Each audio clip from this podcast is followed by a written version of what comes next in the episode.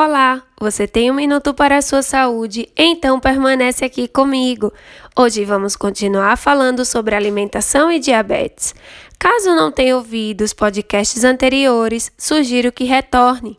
A dica de alimentação de hoje é: evite o consumo de açúcar de adição e doces.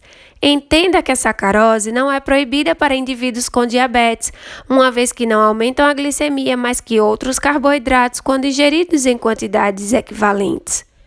Contudo, a Organização Mundial da Saúde recomenda que o seu consumo não ultrapasse 5% do valor energético diário.